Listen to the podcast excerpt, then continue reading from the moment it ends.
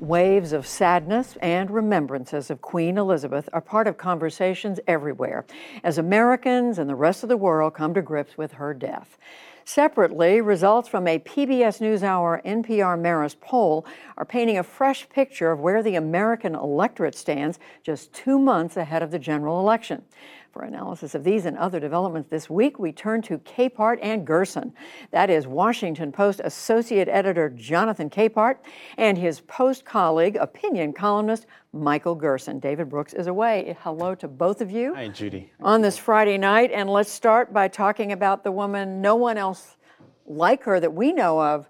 Uh, Jonathan, on the throne for 70 years at a mm-hmm. time when not just Great Britain, but the world was going through enormous change. What are you thinking about her, what she stood for? Well, to my mind, she's, she's stood for consistency um, and stability and um, conservatism in that she, for her people, was someone who was um, never changing or slow to change.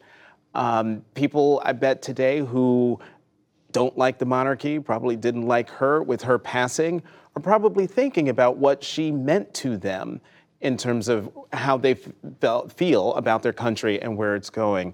Um, I love the fact that we watched this monarch who became queen as, as a young woman and watched her change, evolve, age. And in that time, we saw that the, that the queen has a dysfunctional family. She has to deal with all sorts of things that regular families have to deal with. It's just that she's a monarch and we're watching it all in, in real time. And I think that The Crown coming out when it did in her, her the later TV. years, the, t- the TV show on, on yeah. TV series on Netflix, which I have watched in its entirety twice. Yeah. Um, is I have two, by the way. It's, it's really, really, good. It's, it's yeah. really good and really fascinating yeah. to watch. But you know, I'm I'm going to stop talking because there's one person at this table who has actually interviewed a member of the royal family.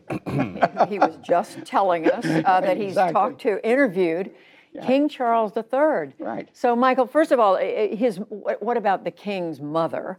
What do you think she leaves us with? And then let's talk about him. Well, you know, they call it the show when you're in Britain, the, the monarchy, but it's not really just a show. Um, the British people, as a matter of political philosophy, have divided their um, political aspirations into two institutions. One of them, the parliamentary system, that reflects needed change, and the other one, the monarchy, which re- reflects tradition, history, and a slower form of change that you were, you were talking about. Um, in the United States, we try to we try to combine both those things in the in the president to some extent. He's supposed to play both roles, like George Washington did, for example. But there have been many people who failed that uh, failed that job. But it worked for the last 70 years because of her. Their form of government worked properly because of her for the last 70 years. Worked properly, and now we're on to a new uh, regime, and we want to hear from both of you about what, what you expect. But Michael, I mean, you you were telling us you've spent time talking with him. What what do what do you expect at Highgrove? It, it's um, he is an, a significantly underestimated public figure. When he first started, for example, to talk about organic farming, everybody thought he was mm-hmm. balmy, okay, um, and he was a pioneer. When he started talking about the uh, you know the Amazon rainforest uh, you know, preserving it. That has become one of the main uh, environmental issues in our world. Um, when he started talking about the dehumanization of modern architecture, particularly in public housing, um, it was a wise and interesting contribution to the public discussion. So I'm in the camp. I think that he is going to uh, uh, take to that office quite well. What do you think about him? But and Jonathan, what do you think about the the monarchy and does it survive in this time? Well, I, am I'm, I'm going to share something that I told Dave, Michael I would not share on air, but I'll say it anyway. Yeah, way back when I had a crush on, on then Prince Charles, Prince of Wales. But now he is, I said it. Um, but King Charles III, and I take everything that, that Michael has said, but he is facing challenges. Um, he's got a commonwealth where a lot of countries in Africa are not celebrating the way people in England are, are, are, are mourning, I shouldn't say celebrate, mourning in the same way that people in, in England are. There is a, a, a CNN reporter whose reports from Nairobi are really sort of bracing in this moment, reminding people that there are people in Africa who, who think of the British as imperialists, as col- um, colonizers, and they're, they, they, they want amends, they want apologies. You know, Prince William and uh, now the Prince of Wales and Princess of Wales, they were in the Caribbean in March, and they faced protests uh, along the way. So uh, I also think Prince Edward was also on a trip, uh, he and his wife, in the Caribbean where they faced protests. So I And, and in our own report a few minutes ago, we heard from Jamaica. uh, Right. People saying the time for kings and queens is past. Right. So I, I think for King Charles III, he the dilemma for him now is how do you how do you hold the monarchy together when um, countries want to leave the Commonwealth, countries want to remove the British monarch as the sovereign for their for uh, of their country. Uh, you also have, they also has, have to deal with Australia talking about wanting to leave, New Zealand, Scotland, Wales. The challenge for him, the challenge for Queen Elizabeth II was always how to keep the monarchy going. For him, I think it's going to be how do you keep the monarchy? Um, how do you, uh, how will he help it survive? How, how do you think it's going to be different? Well, I think it is different in America in a certain way. Um, uh, those were those uh, objections to imperialism were are quite real and important. Um, but when we look out back at our history, um, we are, got our sense of national destiny from the Puritans. Okay, we got our sense of uh, the the First Great Awakening and the and the uh, evangelical movement from J, uh, John Wesley and George Whitefield. Okay, we got our uh, our entire approach of Republican uh, governance from the Whigs, British Whigs. Okay, we we are, are have a tie to Britain not just because their family, you know, has a soap opera. Um, this is actually a deep tie of belief and background that's different than many other countries. It's, it's, we're talking about two democracies, but two very different uh, democracies. Uh, and at a time when, uh, Jonathan, democracies have been under attack around the world, this is a democracy that, yes, it's changed, but it's, the, the vote is still there. The, the vote, yes, the vote is still there. We've seen a peaceful transfer of power Yes. from one monarch to right. another, whereas you know the, the cousins over here, we're still grappling with uh, you know an attempted coup and one that could could happen again. And speaking of the vote, uh, we want to we want to share uh, some of the numbers uh, uh, from our Michael from our poll that we did this week with NPR and Marist, where among other things we asked people what issues matter to them the most, and it's been inflation, inflation, inflation. But we're now seeing that, especially among Democrats, more than a third of them are saying abortion. The issue of abortion is driving them to have a greater interest uh, in, uh, in, this, uh, in this election. What does that tell you? Well, it doesn't tell me as much about the issue of abortion, which has been divisive for a long time. Um, it tells me a lot about the perception of radicalism of the Republican Party. Okay, um, this is a, a case where rather than dealing in the aftermath of Dobbs in a responsible way with these issues, Republicans looked like they wanted to uh, you know, undermine the health of a 10 year old. Okay. Or the, you know, the Attorney General of Texas has said that he would enforce sodomy laws if the Supreme Court um, uh, you know, moves on those things.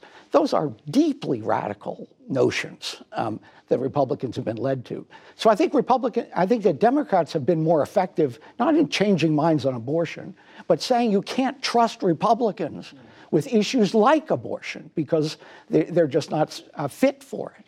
What do these numbers tell you, Jonathan? Uh, I, I agree with Michael. Um, you can look at where people are in terms of inflation, uh, immigration, crime, abortion, and I take your point that you know what we see in these numbers. It might not. It, it maybe isn't about people saying we support abortion, but it is about the radicalism or uh, uh, of of Republicans, or as I look at it, the attack on freedom If you're, you're, you're going to attack a woman's right to bodily autonomy, then another Supreme Court justice in a concurring opinion says we're going to attack the right of same sex couples to engage in intimacy, to get married. Um, we're going to attack the right of people to have access to contraception. And I think because of that radicalism, because of that attack on freedom, we see in that poll, it says six out of 10 Americans said the Supreme Court's decision to overturn Roe makes them more likely to vote this fall. That was a huge number that jumped out at me. And then that fits in with what we've seen in other polls that women are registering to, they're outpacing men in several states, in Ohio, Pennsylvania, Wisconsin. 11 percentage point uh, jump in Ohio, in Ohio, 12 points in Pennsylvania, 15 points in Wisconsin, six in Georgia, seven in North Carolina. And suburban women, which is going to be a battleground group in, in a lot of this. That's right, and, and, and then, I don't know if we have time to show this, uh, this graphic, but when asked which party should control Congress, Democrats holding their own, it's still close, it's, but it's 48 uh, Democrats, 44 Republicans. But spe- specifically, Michael, I want to ask you about when you, when people are asked, uh, voters are asked, should Donald Trump run again in 2024? 67% of Republicans said yes. And when Republicans were asked, what if he's charged with a crime? Almost that many still think he should run, 61%. Well, I, I still want to be shocked by that. um, this is, you know, this is a case where uh, Donald Trump has become more radical since he left office on many, many ways. Um, we've seen from the hearings, there's plenty of evidence out there that he's done illegal things or may have done illegal things. Um, this is proof that the base of the Republican Party is not going to be changed by external factors. And the, the big question that more moderate Republicans have is are there three to five percent of Republicans on the margin who will just say, this guy has too much baggage? Three to 5%. Yeah, exactly. That's what people I talk to, they think that could be decisive in a primary or in a general election. If you have a margin, a small margin of disaffected Republicans who, th- who may have liked some of the things he did, but find him to have a lot of baggage. How does that, how does that weigh on the other party? Well, I think the other party should should realize that whether or not Donald Trump runs for president, whether or not he's the nominee, uh, and it faces President Biden in 2024, it doesn't matter. Whether Trump's on the ballot, Trumpism is abroad in the land. Those policies are going to be espoused by DeSantis or Governor Abbott or who, whomever else is the is the Republican nominee.